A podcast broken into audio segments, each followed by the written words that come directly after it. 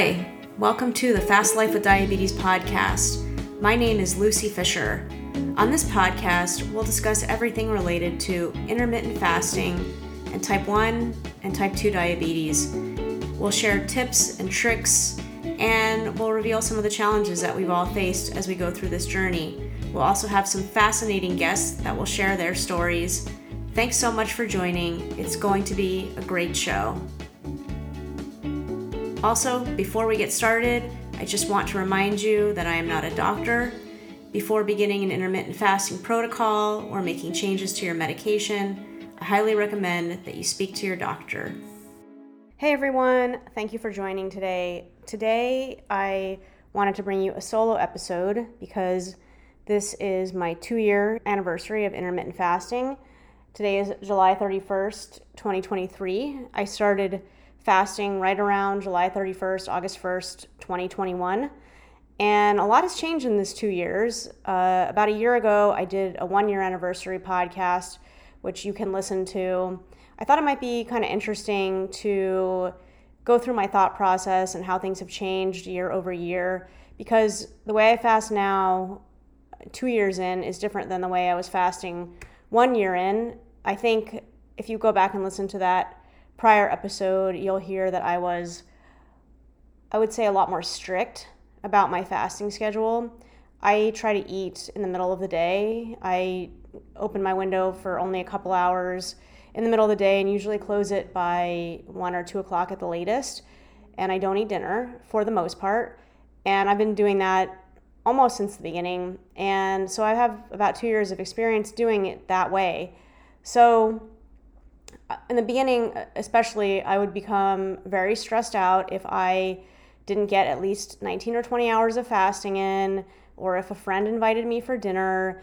Those kind of things would really throw me off. And, like, hypothetically, back then, when a friend would invite me for dinner or something like that, I might do an extra long fast to get me to dinner and skip my midday meal. And then the following day, I would have to adjust again my fasting schedule until I could get it back into that midday range. So it was a little bit of a process. I was very married to the idea of 19 plus hours of fasting and really trying to limit the number of times that I would eat dinner and things like that. Things have changed. I still do try to get a minimum of 19 hours of fasting in. Most days I do. Most days I get anywhere between 20 and 23 hours of fasting, but there are days when I don't, when I don't reach 19. Sometimes I'll reach only 15 or 16 hours of fasting, depending on if I ate dinner the night before. As of right now, I have become a lot less stressed out if somebody wants to, a friend wants to eat dinner with me or something like that. I don't decline those invitations anymore. I don't sit at the restaurant and not eat anymore, which I used to do frequently. Now I'll be social, I'll eat something. I won't eat a lot. Usually I'll try to keep it to something smallish. Like I, I try not to eat a huge meal at dinner, but sometimes I eat a huge meal. It just depends on the occasion and what's going on. But I, when I go out, I, I try to be cognizant of just how much I'm eating because all of my insulin settings are tied to having an, an eating window that ends around one or two o'clock in the afternoon, not seven or eight in the evening. So, you know, if I eat later in the day, then there's a good chance that overnight um, I'll have to increase my basal rate or something like that, or end up with a high blood sugar overnight. So I, I try to, I do try to minimize uh, the impact of dinner if I eat dinner. I would say nowadays I eat dinner maybe one, one to two times a week, and I don't try to make it up on the back end. So if I eat dinner with somebody and I close my eating window at eight o'clock, let's say, I will reopen my eating window again the following day around 11 or 12. I don't sit and try to get extra hours in because I had a later night, and I, I don't try to necessarily get to 19 or 20 hours the following day. It doesn't bother me anymore. So that's something that I have been doing, which is a really big departure from where I had been previously. Uh, I think intuitively I know now that I my lifestyle is one that I don't eat dinner. So, you know, on a consistent basis and I just know that and I'm comfortable with that. I'm not afraid that if I eat dinner that all is lost and that I'll stop fasting and you know, the wheels will come off. I am much more comfortable with this lifestyle. I have a much deeper knowing that this is something that I will be doing for the rest of my life. So if I eat dinner one or two times a week, I know that that doesn't mean that I am a regular dinner eater. It does not mean that. It just means that I was trying to be social and and I'm eating dinner on on occasion. Now, with that said, if I am eating two meals a day, on those days where I eat dinner, I don't do an extra long fast during the day to get me to dinner. You know, I I will still open my eating window around 11 or 12 in, you know, early afternoon, eat a lunch, and then I won't snack or anything, and then I'll get to dinner and I'll eat like a light dinner. That's usually how I do it. I don't like I said, I don't try to do an extra long fast if I know I'm eating dinner to get me to dinner. I don't try to make up the hours somewhere. I just accept the fact that this will be a two meal day instead of a one meal a day. So that's been that's been sort of an interesting shift. And in that vein, as you might expect, I have gained some weight. Um, I used to be in a 92 to 95 pound. Um, that that was my my weight average was anywhere between 92 and 95 pounds, and I tried to keep it in there. I've gained weight. I've probably gained five or six pounds from there. So you know, it's it's been kind of annoying because I've had to buy new clothes, and it's it's not fun to gain weight. Let's be honest, it's not fun. But I've decided that the extra weight is okay. I still look good. I'm still being I'm still able to manage my diabetes well with the protocol that I'm on. So I've just decided to bite the bullet, buy some bigger clothes again. And if you're new to fasting, I think that's a good thing to think about if you're new in and you've been losing a lot of weight and you're throwing away all your bigger clothes, I'm not saying don't throw away your bigger clothes, especially from when you were at your largest. You, you know, I was at my higher weight, and I know this is a very low weight for a lot of people listening to this. I was around 123 pounds. I'm four feet 11 inches. And so I started throwing away clothes that I would wear when I was 123 pounds. However, I should not have thrown away all the clothes when I was 100 pounds because guess what? I need them again. So, you know, if you have some of those clothes that as you've been going down in weight, you've been buying, uh, and you just think, oh, I'll never need those again, don't throw those away just yet. Keep a few, th- few items from your process as you go down in weight. I, I don't like the fact that I've gained weight, to be honest, but uh, it's and it's something that I do think about a lot. But it's something that I, like I said, I made that decision that the trade off was worth it because I just want to be more social. I don't want to be so tightly controlled on, on every single thing that I put in my mouth. And I've just decided to loosen the reins a little bit. So, in that same vein about gaining a little bit of weight, I have also decided that weighing on a daily basis is not necessarily something that I need to continue doing. I still do weigh. Uh, I weigh maybe every two or three days now. I don't weigh every single day. I was finding that the weight on the scale was really impacting my mental health and honestly just the day-to-day fluctuations don't really mean anything all they all they can accomplish is make make you feel bad for the day for no good reason so you know i do it every couple days as long as i'm not really really gaining tremendous amounts of weight i don't really need to see the everyday weight on the scale i go by how my clothes feel that's that's a big indicator. Uh, my insulin levels, I'll know if I'm gaining weight. My insulin needs will go way up, so I can tell when I'm gaining weight. I don't necessarily need a scale to tell me, and I don't need to know, you know, within a tenth of a pound how much I weigh. It's just not useful information anymore. And I think uh, in the beginning, when I was losing weight actively and really trying to maintain my weight in a tight range, I think the daily weighing was helpful.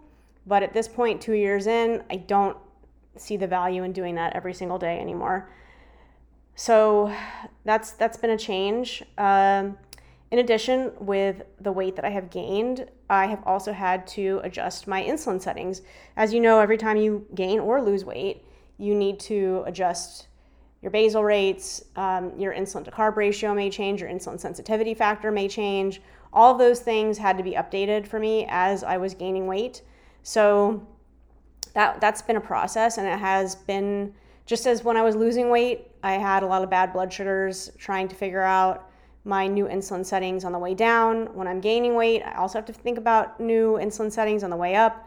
I've had a lot more high blood sugars that I haven't liked that I've had to deal with. Uh, I think this time around, the culprit really has been the insulin sensitivity factor. I hadn't really been changing those as much, and I was messing around more with the basal rates and the insulin to carb and all those other things and kind of left the insulin sensitivity factor alone. But I I actually made very big changes to the insulin sensitivity factor and that seems to be working out well for me. So if if you're having trouble with persistent highs, definitely look at your insulin to your insulin sensitivity ratio to see if that needs to be worked on. And I also want to tell you that I am still doing the no sugar and no artificial sweetener thing. I quit sugar in March of this year and I haven't had artificial sweeteners since April of this year. So that's been going well. I also attribute some of that to my weight gain. I've been eating a lot more fruit, natural sugars versus anything processed or artificial or, you know, cake or anything like that. I've only had dessert in that period of time maybe twice when I was out with a friend. Um, but as in practice, I don't I don't eat sugar. I just don't do it anymore, and I think that's really good. And again, um, you know, as I've been reducing or elim- I actually eliminated sugar. As I've eliminated sugar, I have overcompensated with other things, fruit, nuts, yogurt, things like that.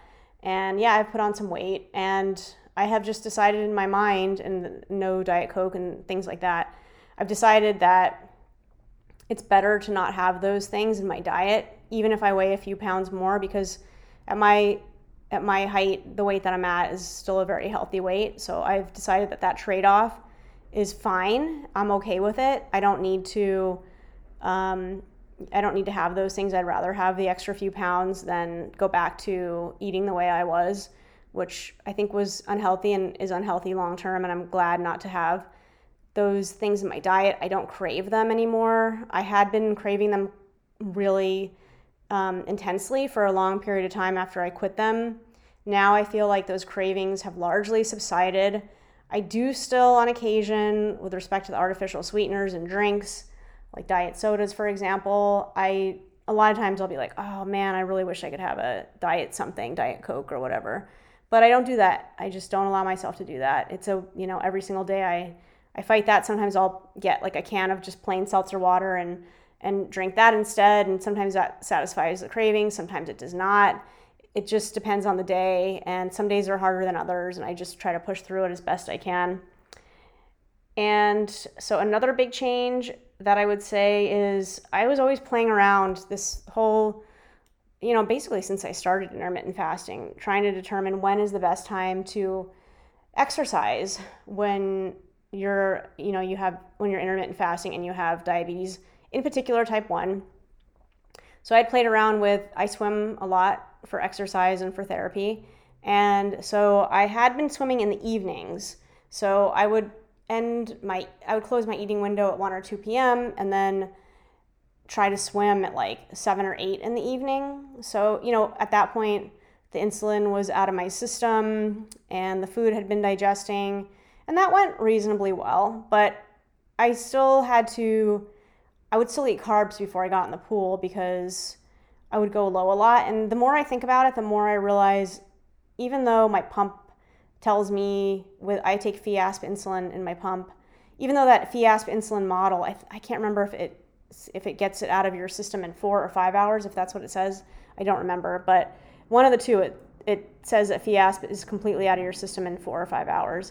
I actually think that might not be true because uh, when I would swim, I would often go low, and in theory, I should have had no insulin on board aside from my basal.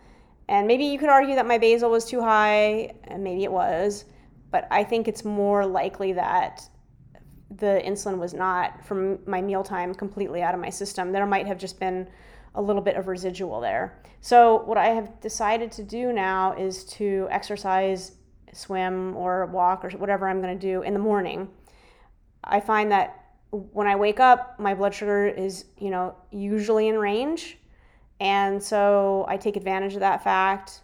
And when I swim, for example, I don't change to any, any kind of exercise setting or anything like that. I just get in the pool and I swim, and my blood sugar is usually pretty good. And same thing when I walk. Um, when I walk, I might I might bring my insulin level down just a little bit, like to eighty percent. Um, but I don't I don't make significant changes anymore. I find that my body is much more able to tolerate any sort of exercise if it's in the morning and I am fasted. I've just found that to be like the secret for me. And if you're a type 1, I if I were you, I would seriously consider that. I think it will help you a lot. Now, I will say when I do finish exercising, I get very hungry, so I may open my eating window a little early if I have exercised on a particular day.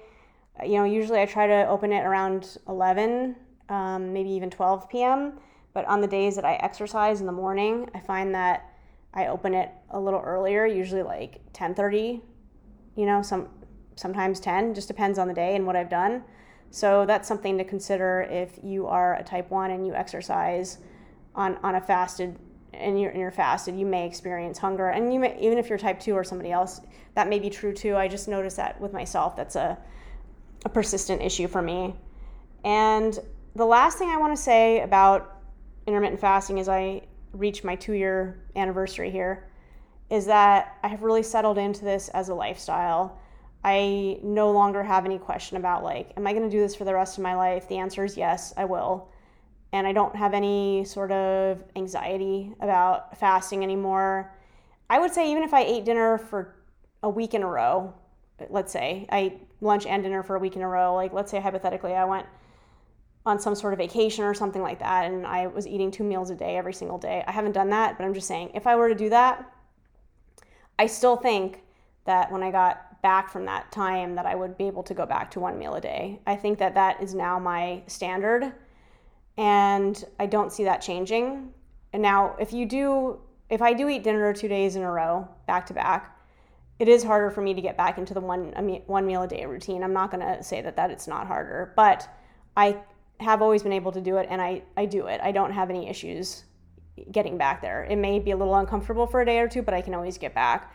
And I've tested this enough to know that I can always get back to my fasting schedule. So I don't have any kind of anxiety or fear that I will no longer fast. I will always fast. So I hope you've enjoyed this episode about my two year anniversary. If you've been fasting for a while and you've been in maintenance for a long time, send me an email. I'd love to hear about it. And I really appreciate you guys listening to the podcast. I hope it's helping you. Thanks so much for listening. I hope you enjoyed the show. If you did, don't forget to rate and review the podcast. And if you're interested in being a guest, please email me at fastlifewithdiabetes at gmail.com. Thanks so much. Have a great day.